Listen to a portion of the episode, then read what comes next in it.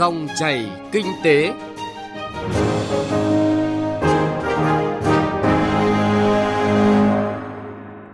Kính chào quý vị và các bạn đến với dòng chảy kinh tế thứ ba ngày 21 tháng 2 năm 2023. Chương trình hôm nay có những nội dung đáng chú ý sau.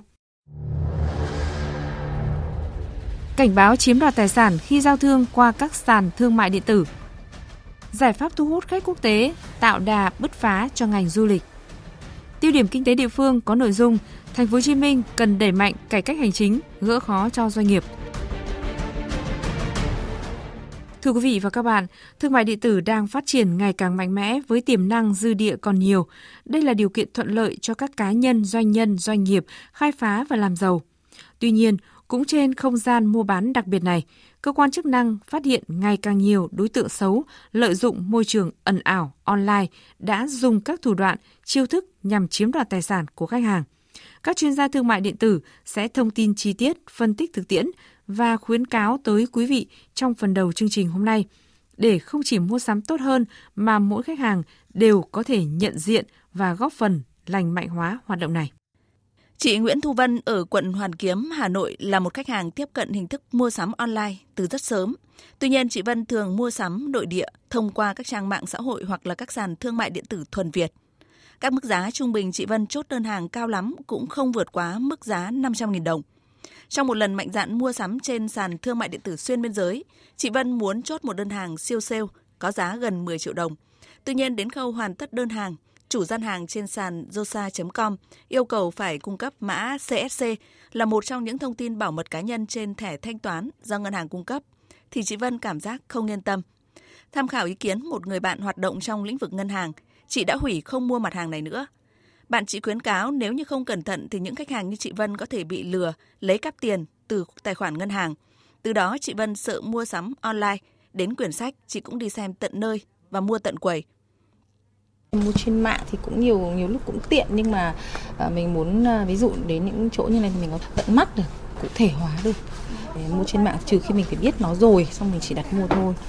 Trên mạng mình có những cái mình chỉ mua những địa chỉ mình quen mình biết rồi. Cái trang web những cái địa chỉ mà nó tin tưởng thôi chứ còn ngoài ra mình không mua linh tinh tức là không giống như quảng cáo thực ra có vài cái sản phẩm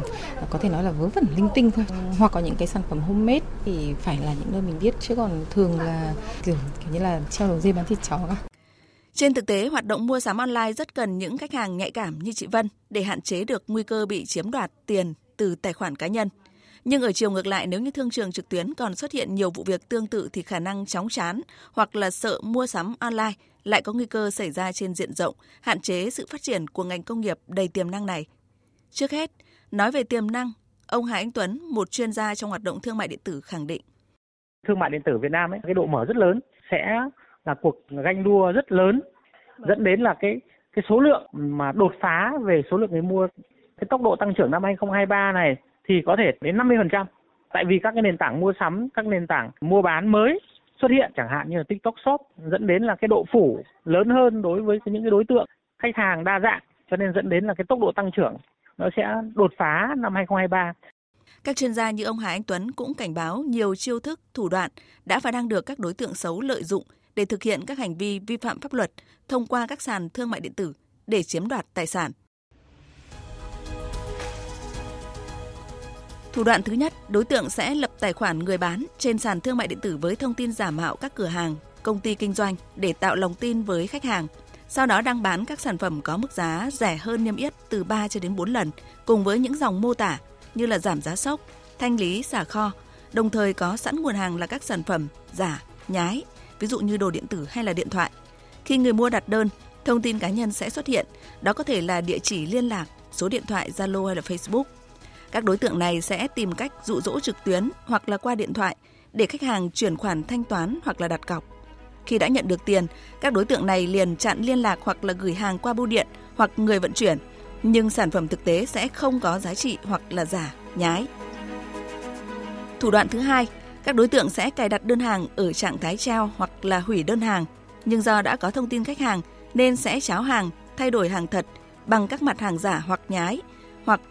vật phẩm không có giá trị. Các đối tượng sẽ tạo đơn vận chuyển đến người mua thông qua các công ty logistics và hẹn giờ trả hàng vào khung giờ nhập nhoạng tối khiến cho khách hàng khó nhận diện hoặc là trả hàng vào giờ cao điểm công việc hành chính bận rộn, khách chỉ có thể nhận hàng và thanh toán vội vàng. Thêm một thủ đoạn nữa, các đối tượng biết khách hàng có nhu cầu đổi trả đơn sẽ liên hệ và nhận là nhân viên của sàn thương mại điện tử, hỗ trợ việc đổi trả, dụ dỗ khách bấm vào các link lừa đảo, cung cấp thông tin cá nhân như là thẻ tín dụng, tài khoản ngân hàng, bao gồm cả mật khẩu hoặc là mã OTP. Tài sản của khách hàng có thể bị chiếm đoạt từ đây. Bên cạnh đó, các đối tượng cũng có thể gửi tin nhắn hoặc là gọi điện cho khách hàng với nội dung bạn là khách hàng may mắn trúng thưởng hoặc là sinh nhật khách hàng thân thiết, vân vân. Để nhận được quà, phải trả thêm phí vận chuyển. Nhiều khách hàng sẽ tin, làm theo và bị chiếm đoạt khi giao dịch online. Các chuyên gia kinh tế như tiến sĩ Nguyễn Đình Cung, nguyên viện trưởng Viện Nghiên cứu Quản lý Kinh tế Trung ương khẳng định, thương mại điện tử về cơ bản có tính chất như là hoạt động giao thương trực tiếp, sẽ có nhiều người làm ăn chân chính với vô vàn sản phẩm thật và chất lượng, nhưng cũng sẽ có những kẻ làm ăn phi pháp, gian thương. Để hạn chế gian thương, phát triển thương mại điện tử lành mạnh, rất cần sự giám sát chặt chẽ và sự vào cuộc quyết liệt từ cơ quan chức năng, nhất là khi có sự vụ, cần đảm bảo quyền lợi cho khách hàng. Tuy nhiên, như khuyến cáo của ông Nguyễn Bình Minh, Ủy viên Ban chấp hành Hiệp hội Thương mại điện tử Việt Nam, thì lá chắn đầu tiên chính là kiến thức người tiêu dùng tự tìm hiểu về thị trường này. À, các cái hiện tượng như vậy thì không phải bây giờ mới có mà từ trước phát triển thương mại điện tử thì chúng ta vẫn gặp những cái tình trạng như thế này. Một lý do là do chúng ta không theo dõi các cái sản phẩm này thường xuyên mà chúng ta lại dễ bị hấp dẫn uh, bởi các cái chiêu marketing. Uh, cái bản chất của sản phẩm, cái bản chất của của chất lượng sản phẩm thì nó không được đúng như người ta đã sử dụng các cái công cụ marketing này. Điều này nó cho thấy là nếu mà chúng ta không tỉnh táo chúng ta không kiểm tra kỹ chúng ta chỉ nhìn thấy cái món hời tức là chúng ta bị các cái phía bề ngoài uh, nhẹ dạ chúng ta nghĩ rằng là đấy là sự thật thì uh, chúng ta dễ dàng có thể là uh, bị thuyết phục À, tuy nhiên nếu chúng ta thận trọng hơn, chúng ta lên mạng, chúng ta à, tìm kiếm thông tin thì nó cũng rất là nhiều các cái thông tin. Chúng ta cũng phải xem lại đó là sản phẩm rẻ như thế thì liệu nó có giao hàng thực sự cho mình hay không và người bán nó có uy tín hay không cũng phải xem xét nhiều khía cạnh chúng ta cũng cần phải trở thành một người tiêu dùng thông thái tìm kiếm thêm thông tin về người bán tìm kiếm thêm thông tin về sản phẩm để đảm bảo là à cái thông tin này không phải là một cái thông tin mà mình à, nhận được nó là sai lạc. Thương mại điện tử phát triển vô cùng mạnh mẽ nhưng chưa phải là đỉnh điểm. Khi tiềm năng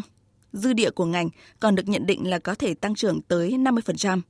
Đây rõ ràng là mảnh đất màu mỡ cho cả người mua, người bán, chắc chắn cũng sẽ có những kẽ hở cho gian thương trục lợi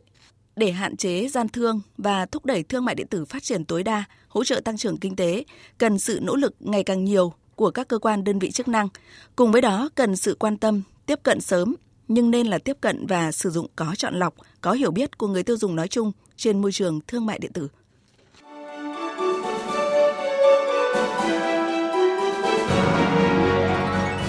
Dòng chảy kinh tế, dòng chảy cuộc sống.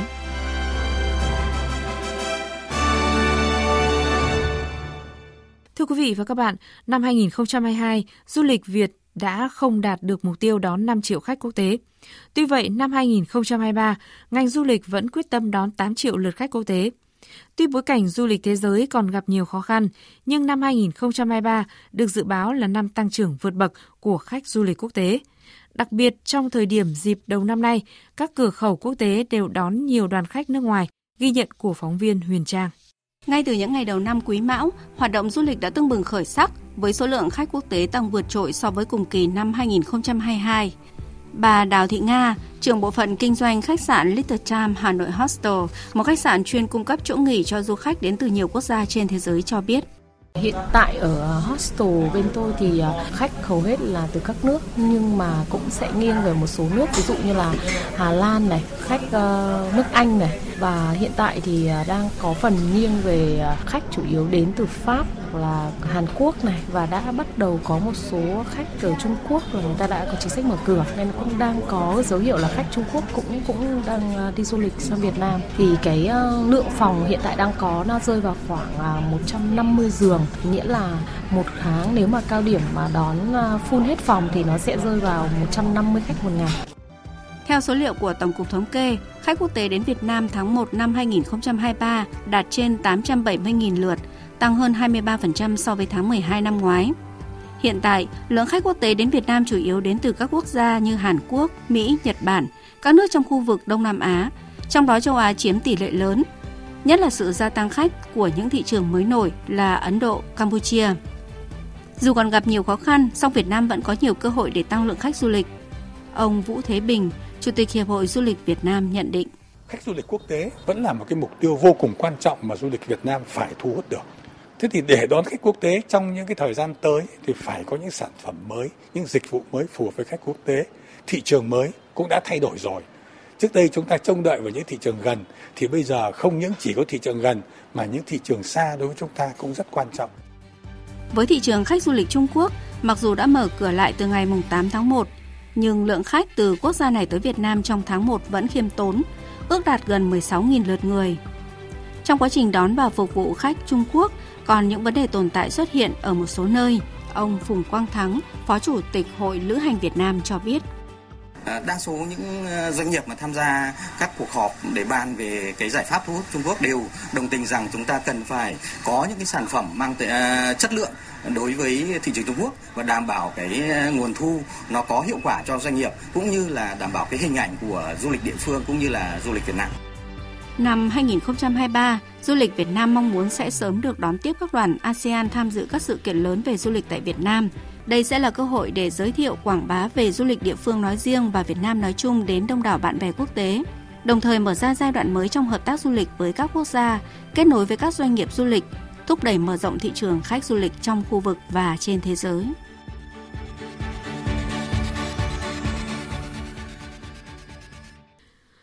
Tiêu điểm kinh tế địa phương hôm nay mời quý vị và các bạn đến với thành phố Hồ Chí Minh.